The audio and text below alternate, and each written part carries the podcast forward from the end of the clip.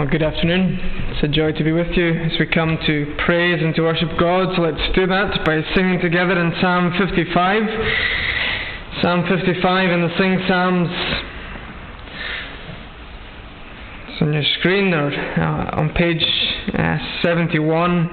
We're going to sing from the beginning. Oh God, please listen to my prayer. Do not ignore my plea. My anxious thoughts make me distraught. Oh, hear and answer me. Let's stand and sing to God's praise.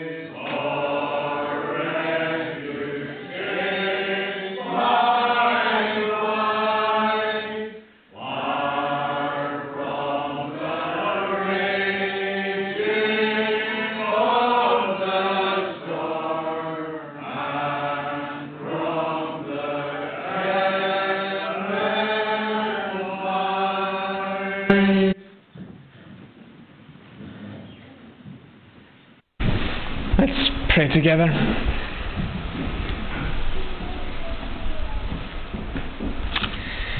Lord, our gracious God, we uh, come before you uh, today as a congregation, as a community, and we are thankful, Lord, that we are here. Uh, there is perhaps many places that we could have been. And yet, Lord, you have worked in our hearts. You have placed us in families, in homes where this is the desire. This is where we want to be, in the house of God and with your people. And as we've begun to sing, it warms the hearts of your people as we listen to each other's voices, as we lift up these voices and lift up our hearts in prayer and praise to you, our God. Even the opening words of that psalm, listen to my plea. Lord, there may be heavy hearts, even in here, different situations and circumstances. And Lord, we pray to you. We pray thankful that you hear and you answer us when we cry. Lord, you are a patient God, loving, and as we see today, so kind and compassionate. Lord, you have been gracious to many in this building today. You have saved us from our sins. And so, Lord, let us never lose the wonder of what you have done for us. Lord, we rejoice.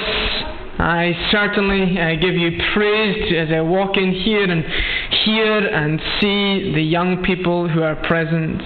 Uh, we pray for these uh, children. Uh, we pray that you would work in their hearts. We thank you that uh, they are your they are covenant children. We pray that you would, uh, as we speak to them in just a moment, that the seed of the gospel here in this time in the service at the creche at the Sunday school and throughout the week with their parents in their homes Lord, that they will be hearing and understanding more about the amazing truth of the gospel, amazing good news of Jesus. And the prayer of this church, the prayer of us all, is that they would come uh, to believe in Jesus Christ as their own Saviour and Lord. So, Lord, grant us attention as we speak with them, especially just now. We pray in Jesus' name. Amen. It is good to see and hear so many of the young folks uh, here in your congregation. It's lovely to be with you. I was working all week in one of our primary schools up in Tain doing something called Christmas Unwrapped. So we were sharing uh, the story or we were sharing the real meaning of Christmas. And so when the classes, there was about a various number of classes who came in, and when the classes came in, we asked them this question first of all What are you most excited about when we talk about Christmas? Now, I don't know if I can ask you that question here today or what answer you might give to that. What are you most excited about Christmas? Anybody want to tell me? Are you excited about Christmas? What would you say you're most excited about? I've gone out on a limb. Any of the adults want to tell me what you're most excited about Christmas? Dinner, good. That was a popular choice. Dinner was definitely a popular choice. Uh, but what they kept on saying, that was probably second, first of all, and this is what you all wanted to say, is that they were most excited about presents. They were most excited about what presents they would receive and what presents they might give, but I think most of all, what presents they might receive themselves. And so today I want to talk to you about some of my Christmas shopping that I've done already. Uh, I'd actually done it quite a few weeks ago. I didn't have to do much, probably just one present I had to buy. My wife has done the vast majority of everything else. But I was organized and I got this present, first of all and I got it for uh, my father. So some of you might have seen this before. It's actually a free church scarf, believe it or not. So it comes from one of our churches over in Skye, and so I saw it and I thought that's really good. I want to get that, and I think my father might appreciate that. Uh, and unfortunately, uh, he's already received it, so I had to go buy another one so I could carry on uh, and do this talk again. But this Christmas gift that I got from my father is no, is no ordinary uh, gift. It's not just an ordinary scarf, because it does give us the real meaning of Christmas and what it's actually all about. So, this scarf is a real and official tartan that the congregation in Portree have now uh, had registered. It's the Amazing Grace tartan. You might know Amazing Grace has been a hymn. John Newton wrote that hymn, and I think 250 years ago on New Year's Day, it was read publicly for the very first time. And John Newton, who used to be a slave trader and was then a slave himself, he became a Christian. He came to know Jesus as his own Saviour. His the first lines of that hymn go Amazing grace, how sweet the sound that saved a wretch like me. I once was lost but now I'm found, was blind but now I see. But this scarf has been called the Amazing Grace Tartan. So it's a registered official tartan, Amazing Grace, and all the colours on it uh, are important. They're all significant and symbolic. So it tells you that on here. Let me just give you three of the colours. The, the darkest colour that you can see is a dark grey, and that's to represent all the wrong things that we do. We call that sin, the brokenness that's in the world, the darkness that's in our hearts. But then you can see this red that goes and it's all the way through the scarf. That's one of the most important colours because it tells us about the real meaning of Christmas. That here at Christmas we're remembering especially at this time of year that Jesus came into the world. That that little tiny baby was the Son of God. And this is what we kept telling the boys and girls in school this week. We wanted them to remember these two things. Who is He? He is the Son of God. And secondly, what did He come to do? To save us from our sins. Who is He? He is the Son of God. And what did he come to do? Save us from our sins. And that's what this red line is all about. That Jesus didn't just stay as a wee baby, but as you guys are getting older and bigger, Jesus grew, Jesus lived a perfect life and went to the cross to die for all the wrong things that we've done, to take away all of our sin if we believe in Him. And the last colour I'm going to show you, you need to go buy the scarf to unlock all the colours. But the last colour I'm going to show you is this gold thread that makes its way. It's just quite faint, you maybe can't see it, but the gold thread that is throughout the whole scarf. And that thread represents heaven, it represents glory. And that's where all the Christians, those who love Jesus in here, that's where they're going because Jesus has gone to prepare that place for us and he promises to take us to be with him there too. The real meaning of Christmas is all about Jesus. He is the Son of God who has come to take away our sins if we believe in him. So I hope you have a good Christmas. Uh, I hope you get lots of lovely gifts, but I hope you remember the real reason for the season is Jesus Christ. He is the gift that God has given to this world, sending Jesus to save us from our sins. Amen. Thank you guys for listening so much, so well. I believe you're going out to Sunday school at this point.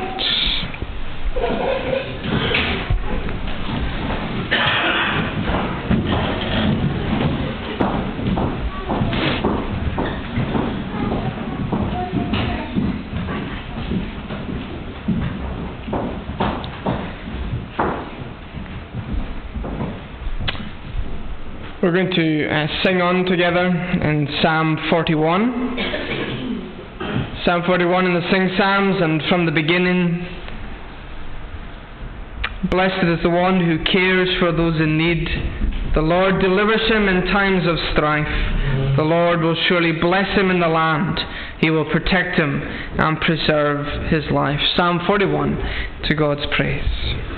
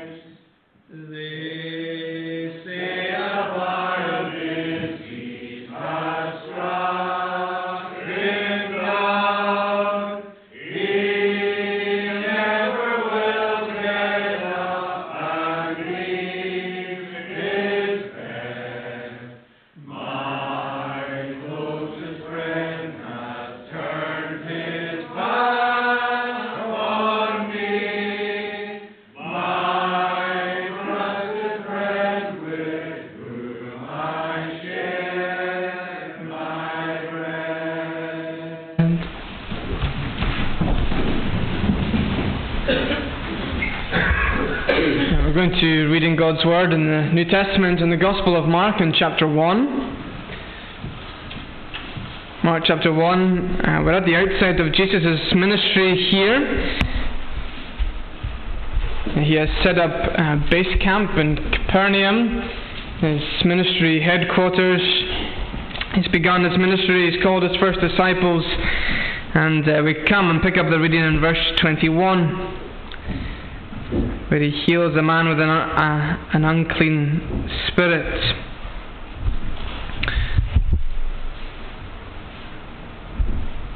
So, Mark chapter 1 and verse 21, let's hear the word of God. And they went into Capernaum, and immediately on the Sabbath he entered the synagogue and was teaching. And they were astonished at his teaching, for he taught them as one who had authority and not as the scribes. And immediately there was in their synagogue a man with an unclean spirit, and he cried out, What have you to do with us, Jesus of Nazareth? Have you come to destroy us? I know who you are, the Holy One of God. But Jesus rebuked him, saying, Be silent and come out of him. And the unclean spirit, convulsing him and crying out with a loud voice, came out of him. And they were all amazed, so that they questioned among themselves, What is this? A new teaching with authority. He commands even the unclean spirits, and they obey him. And at once his fame spread everywhere throughout all the surrounding region of Galilee. And immediately he left the synagogue and entered the house of Simon and Andrew with James and John. Now Simon's mother in law lay ill with a fever, and immediately they told him about her. And he came and took her by the hand and lifted her up, and the fever left her, and she began to serve them. That evening at sundown, they brought to him all who were sick or oppressed by demons, and the whole city was gathered together at the door. And he healed many who were sick with various diseases, and cast out many demons. And he would not permit the demons to speak, because they knew him. Amen. And this is the Word of God. Let's just bow uh, together again in a word of prayer. Let's pray.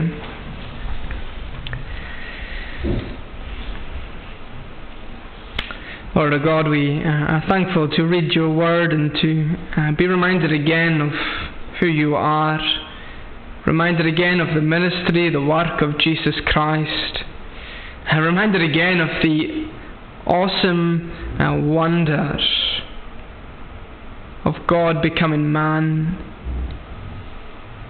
of even that little baby being born,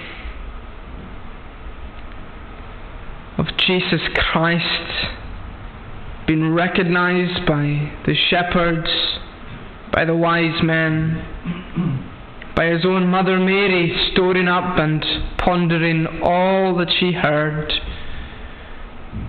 as she was so frightened and afraid and yet believed. We thank you that we can have opportunities, perhaps unique opportunities at this time of year, to talk freely about our Saviour. That doors are open throughout our schools and community to share with them the gospel message. For Lord, we know that there is many, many subjects which are contrary to your word that our young people, that all of us are hearing. But we pray that we would take every opportunity to tell and to share the truth of the gospel. We have a great message to tell, a great story to share of the work that Christ has done in many of our hearts here. And so, Lord, help us not to be reluctant or to be fearful, but to be bold as we go out in your strength that you will give us. But how amazing that this little baby grew lived a perfect life and would surrender his life for ours. Lord, may we never lose this wonder and amazement. And forgive us if we ever do, if we ever approach the cross, if we ever consider our faith in Christ lightly. For the colours, even represented on that scarf, that darkness is what we deserve to be separated from you, not to have hope not to have life in Christ, not to have glory to look forward to, but to be separated and cut off. And yet it was Jesus Christ, His life, given, blood poured out, laid down, so that we could live, so that today we could come to church and worship this uh, Jesus Christ, our Lord and Saviour. Forgive us for ever taking it lightly that we are chosen by you, that we are the children of God, that we are heirs with Christ. Oh Lord, help us Help us as your people to live our lives for you. Not our Sundays only, but our lives. And give us a burden, as we'll see today, a burden, a passion, a desire to share the gospel in our community, to want to tell others about Jesus. This is an urgent message that our people need to hear.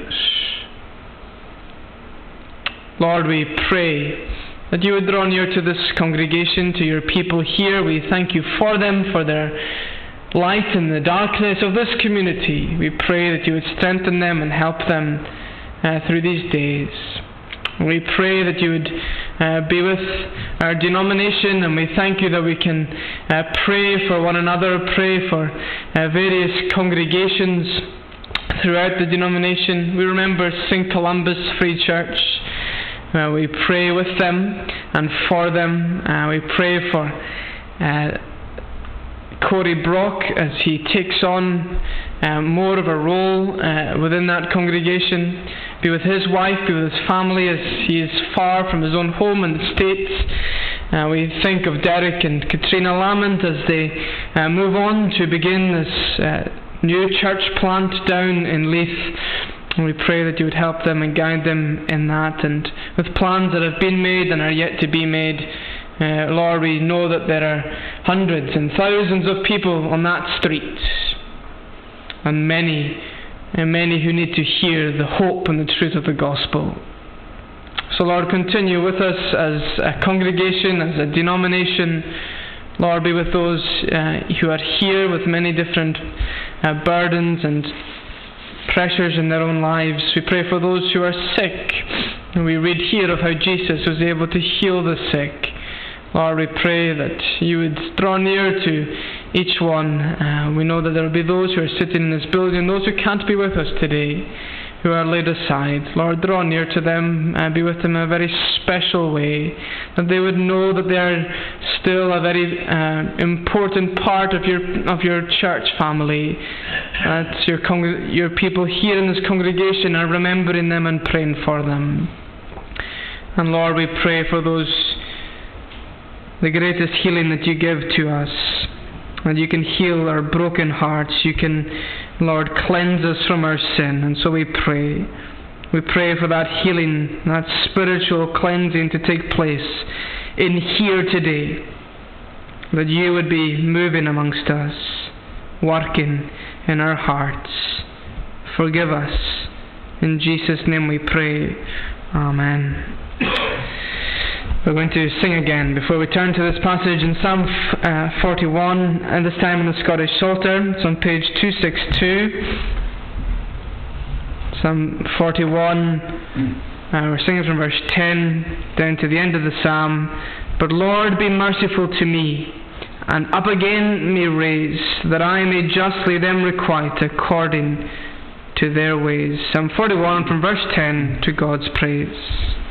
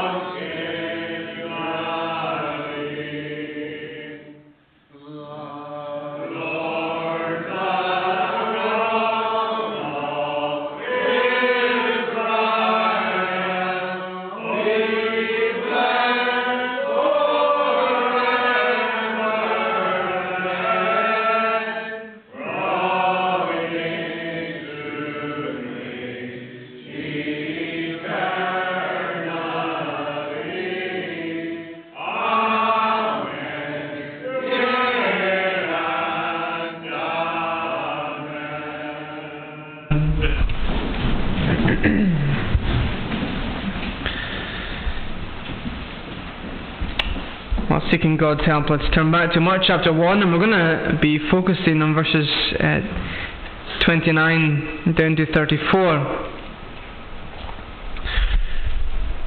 29 to 34.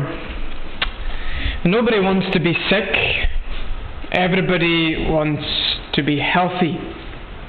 And regardless of what sickness you might have, if it's the common colds or COVID or cancer, we want to receive the treatment and experience the healing. Whatever our sickness, we want to be well again. I don't know what it's like here in North Kessock, but certainly in Tain it's very difficult to uh, get a doctor's appointment.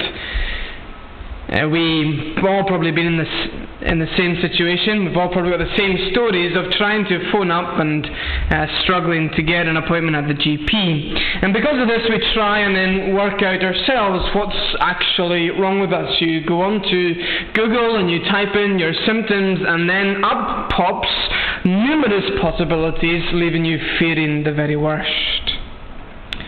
In this short passage that we're going to focus on today, in verses 29 to 34, the doctor is on duty, all the patients are being seen, the diagnosis is communicated, and the healing is administered. So come as we see how Jesus heals the one woman and the many people who are at the door.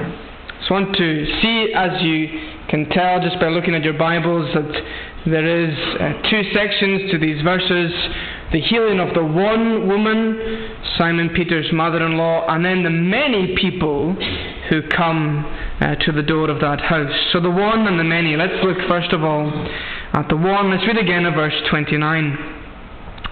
And immediately he left the synagogue and entered the house of Simon and Andrew with James and John. Jesus was preaching that morning. And while he was preaching, he then had to cast out a demon. And now, after the service, they were heading to the house of Simon Peter and with Andrew and they were presumably going there for a rest and for a meal after the service. It struck me as I uh, read this passage and was reading uh, what one commentator said about it that Simon and Andrew not only took Jesus, not only took uh, James and John back to their home, but they also took Jesus.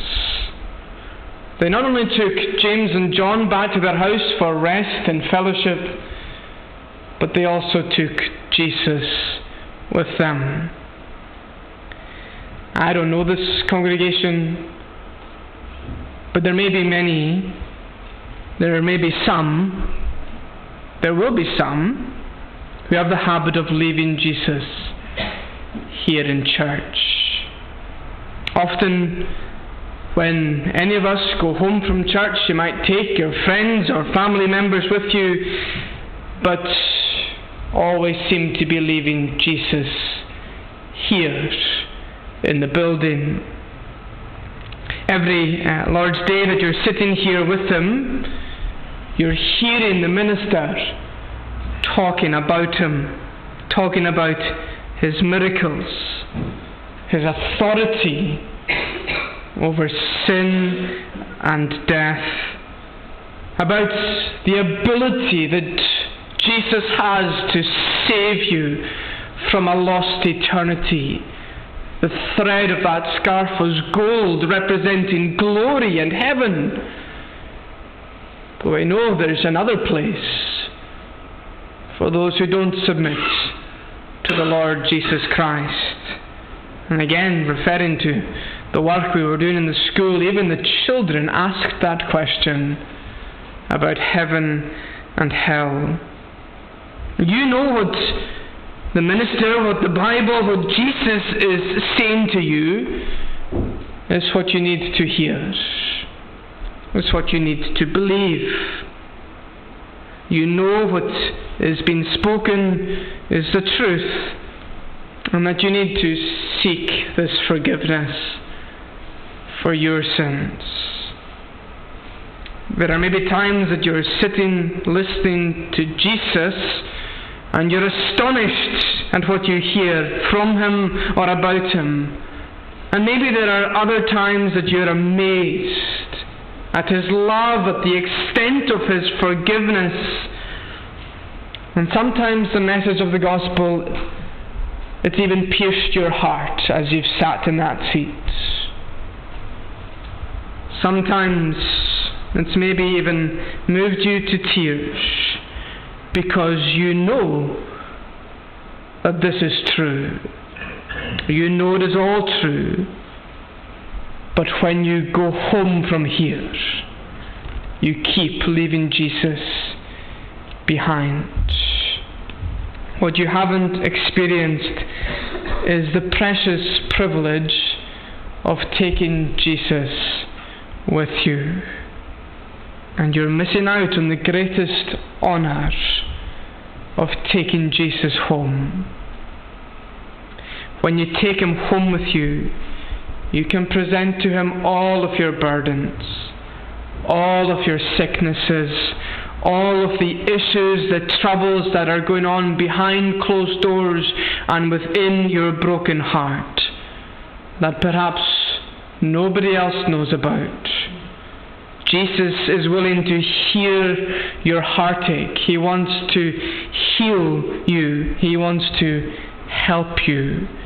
When you take Jesus home with you, take him into your heart, and he will deal with all of your burdens, and most importantly, save you from your sins.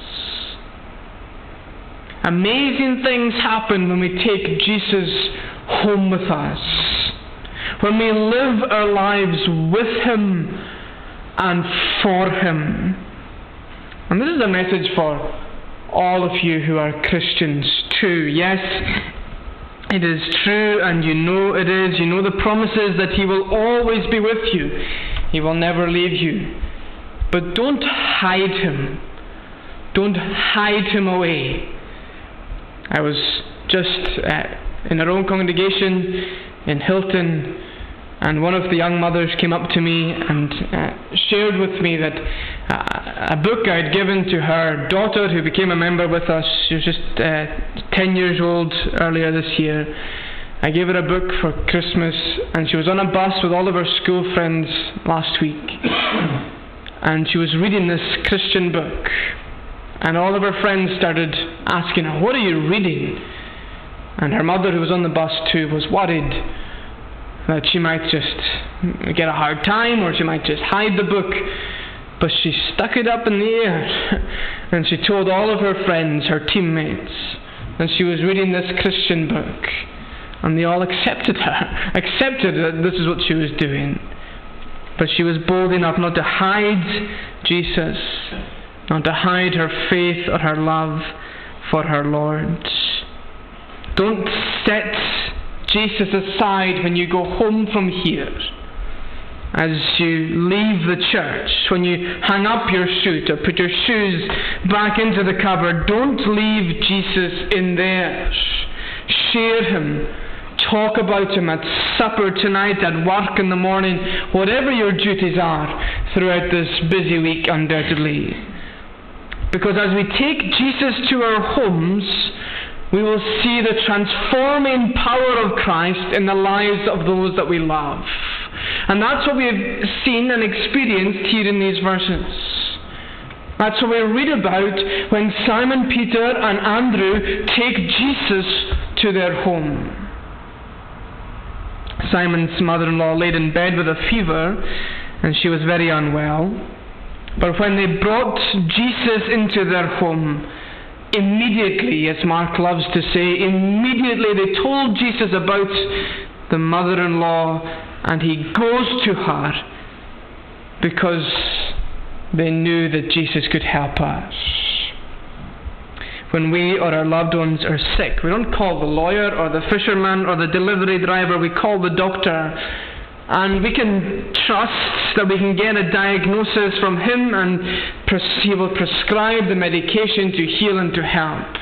So if we have that trust in a relative stranger because they have a piece of paper hanging on their wall, then how much more shall we trust the Son of God, the great physician, to heal and to help our loved ones, your broken hearts, your sinful, dark hearts?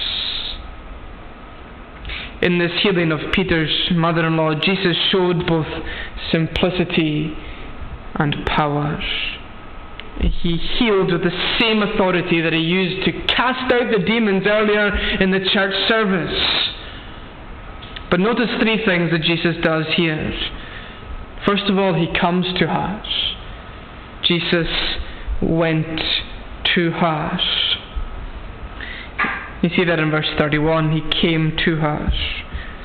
Jesus always comes to us in our pain, in our sickness, and in our sin. He comes to you and he offers to heal you. Secondly, Jesus interacted with us. Verse 31 He came and took her by the hand. Uh, both Matthew and Luke, as well as Mark, record this day in the life of Jesus' ministry. And at this point, Matthew writes something slightly different. He writes that Jesus touched her. We read here that uh, in Mark he says he took her by the hand, and Luke says that Jesus spoke and rebuked the fever. None of these differences are contradictory, they're in fact all complementary. They all just give us a fuller picture and description of the bedside manner of Jesus towards this one woman in need of his help. And so we see, thirdly, that's exactly what Jesus does. He heals her, He lifts her up. Whatever else we could say, Jesus' ministry was a healing ministry. Simon's wife's mother was raised to live again. She rose from that bed of sickness to a life of service and devotion. That was her response to serve, to wait on Jesus and his people. She was saved to serve, she was healed to help. And notice that she was able to do this instantly instantly. I mean, some of you probably have a cold just now and you've had it for days and you're taking all the medications and you'll get better in a couple of days or a week or two. But instantly, this woman is healed. And that's always bar one for a good reason. Throughout Jesus' ministry, immediately they are healed. Um, a pilot I used to work with when I worked for an airline company, they, he claimed that he had healing powers. And so he told one of my colleagues as he flew into the airport one day that uh, she had been complaining of her sore leg, and so he said that he could heal her. And so she allowed him to try, and when he came to the airport that day, he did whatever he was trying to do, and I tried to stay away. And I came in to the office at that point, and I saw uh, he was just le- he had just left, and so I asked her, "So is your leg healed?" And she said, "Oh, it's better." Uh, is it healed? Well, he's coming back to finish it when he flies back into the airport next time. Nonsense. Look at the power of the Holy Spirit. Look at the power of Jesus. The power to cast out the demons. The power to heal this one woman in her sick bed. The woman got up off her bed and she immediately began to serve. This is no ordinary physician, no magic doctor. This is the Lord Jesus Christ, and He is mighty to save you if you will believe in Him. When we take Jesus with us into our homes, He's undoubtedly going to have an effect on those who are in your homes, those whom you love, those whom you live with those whom you're sharing a flat with, those whom you in, interact with. But if we hide them away, if we leave our Christianity to 12 and 6 o'clock on a Sunday and perhaps a midweek, then who is going to tell them about Jesus? It was uh, humbling as Alistair, who was preaching here a few weeks ago, my colleague Alistair Macaulay, and, and I were speaking to this elderly lady outside of the church after a funeral a few weeks ago, and she was telling us uh, that she has Alzheimer's, and she goes along to the Alzheimer's Club. And she was saying how wonderful it was that the Lord was giving her every day opportunities to share the gospel with those in that club. Our compassionate Christ needs to be brought face to face with the needs of our family and our community. We can't just leave Jesus in the church building. We need to take Jesus into your community so they too can be healed, so they can be saved from their sins. There are plenty of people here in North Kessock who need to hear about Jesus. They need you to tell them, to show them, and to point them to Christ. There is nobody that you're going to meet and speak to this week who does not need to hear the good news of the gospel. How else will they know what Jesus is like and what Jesus can do? Don't leave him in the church service, but take him home with you.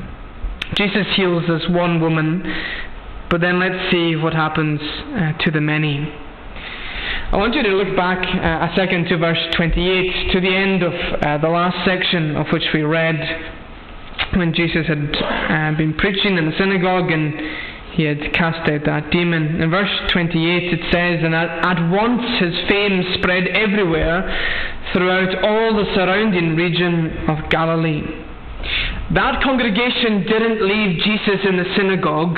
They left and took the name of Jesus with them on their lips and some of them into their hearts for the first time. They took Jesus to the community and then the community came to Jesus. Verse 32. That evening at sundown they brought to him all who were sick or oppressed by demons. At the end of a busy day, a busy Sabbath, the work wasn't done for Jesus. And the people had heard about him, the community had also, and what was their response? They came flocking to him, running to Jesus. And so, this isn't an encouragement to us as you go back to school tomorrow or to work or whatever your duties are on Monday morning and the rest of this week. Then, what is? Here is a group of believers who have shared the name of Jesus, and the people have come wanting to hear about Jesus, wanting to meet with Jesus. It is we need to take him to Tesco and as we sit at our desks and as we're with our families, tell them about Jesus and tell them quickly. None of us need to be reminded of the fragility of this life. In verse 33, the whole city, Mark says, was gathered together at the door. We would be happy if one person from this village came to the door of this church, and so we should. But let's open up our vision. Let's be aware of the power of God to transform the lives throughout our towns and villages. We read that a mass crowd of people came to Jesus. Those with various diseases, the sick, the demon possessed. They were all kinds of people with all kinds of issues, but they all had one thing in common they all came looking for Jesus. So, what will Jesus do? Tired, weary, the end of a Sabbath, what will Jesus do? That used to be a, I'm sure still is, a question that uh, Christians should uh, be encouraged to keep in mind uh, throughout their day in different circumstances. I'm sure you can still get it in bands around your wrist, or in other ways, WWJD, to remind you as you go through your scenarios and situations, what would Jesus do? And to make you question, well, therefore, what should I do in this situation? What would Jesus do? In the morning of this day, Jesus preached at a service. He's cast out a demon. In the late afternoon, he's travelled to Simon and Andrew's house where he's healed uh, this one sick woman. Now, in the dark hours of the night, he is finally getting the opportunity to rest when the doorbell goes and the whole town, the whole city are outside wanting his help and his healing. What would Jesus do? Jesus responds by showing mercy and kindness and love. He displays his power, reveals his identity as the one who is able to save. Everyone who came to Jesus was healed. He is a compassionate Christ who doesn't turn anybody away. There is no one who will be excluded, nobody who will be rejected none of you will be rejected if you come looking for Jesus with your whole heart. This is the promise of the gospel. Everyone who comes to Jesus will be healed. Everyone who knocks on the door, the door will be opened to them. Whoever will, let him come. The gospel offer is for all. It is for everyone who is looking. It is for everyone who is looking for the meaning of life. For everyone who is here today, listening today, watching today, who seek to be saved. The compassion of Jesus reaches out to all. There is nobody, Christian parents, there is nobody in your home, in your family, not one of your children or friends or colleagues who are excluded from coming to Jesus. What will you do today, tomorrow, and this week when the opportunity arises to share or to show Jesus to them? What will you do? Let me just take you finally to verse 34. And he healed many who were sick and with various diseases, and cast out many demons. And he would not permit the demons to speak because they knew him. Just like he did in the synagogue, Jesus closes the mouths of Satan's pet. In Luke's account, he tells us that one of the demons here cried out, identifying Jesus as the Son of God. And just as he rebuked the demon in the, in the service earlier on in verse 25, he rebuked the demon to be quiet when he tried to do that, so he would have done that again here.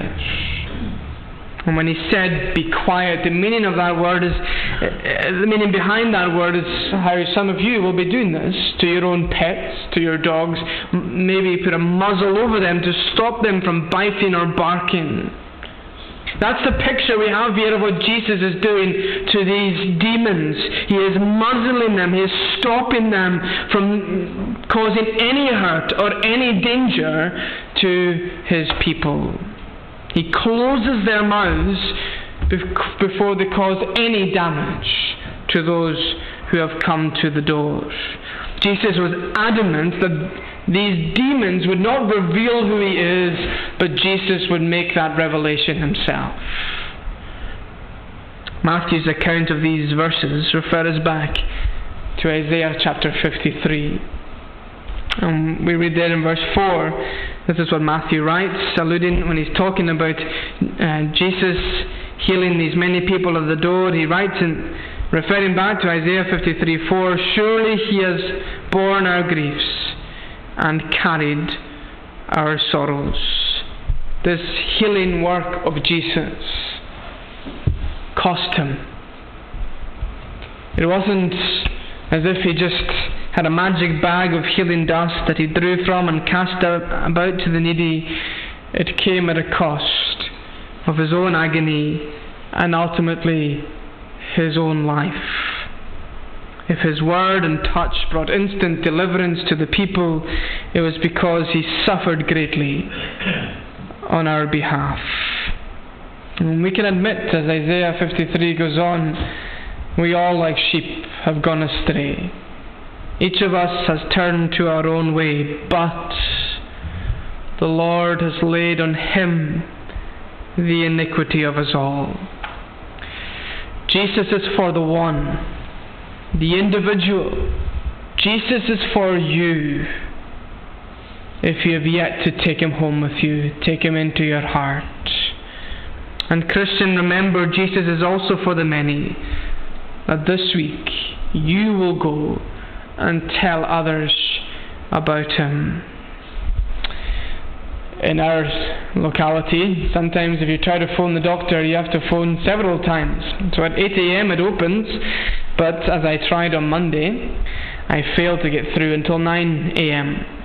And so on my mobile are 50, 60, 70 missed calls to 10 GP.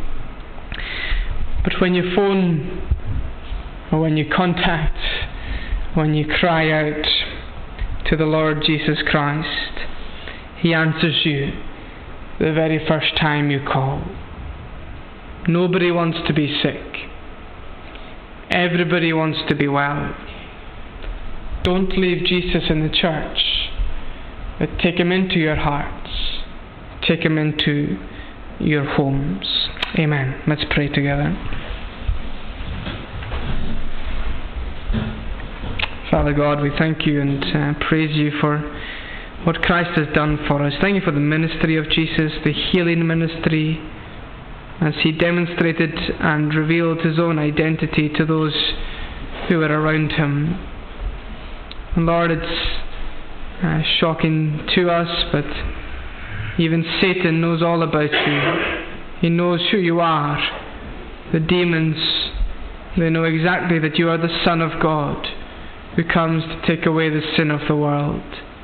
And so we pray that each one in here today would know these fundamental truths in their lives too, and that we would be bold to go and share that throughout this week.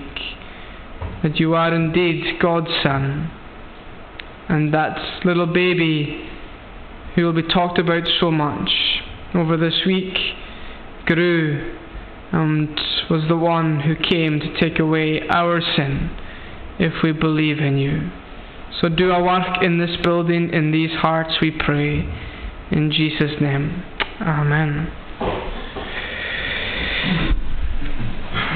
Uh, we're going to sing finally in Psalm 34 in the Sing Psalms.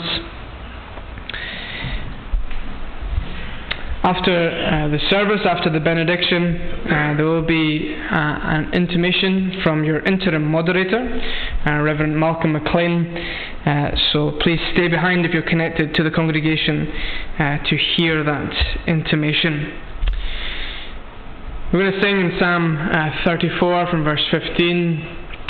In the Sing Psalms, the Lord's eyes are upon the just. He listens to their plea. The wicked he rejects and blots from earth their memory. Let's stand and sing to God's praise.